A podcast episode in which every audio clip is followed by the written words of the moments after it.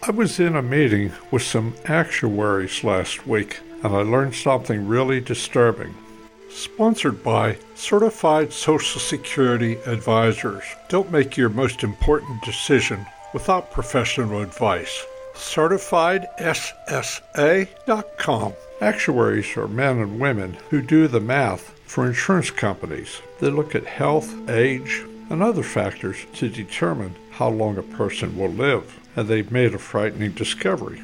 More people under the age of 50 are dying suddenly. In fact, mortality increases are nearly 143% for people ages 25 to 50. And many of those young people have something in common.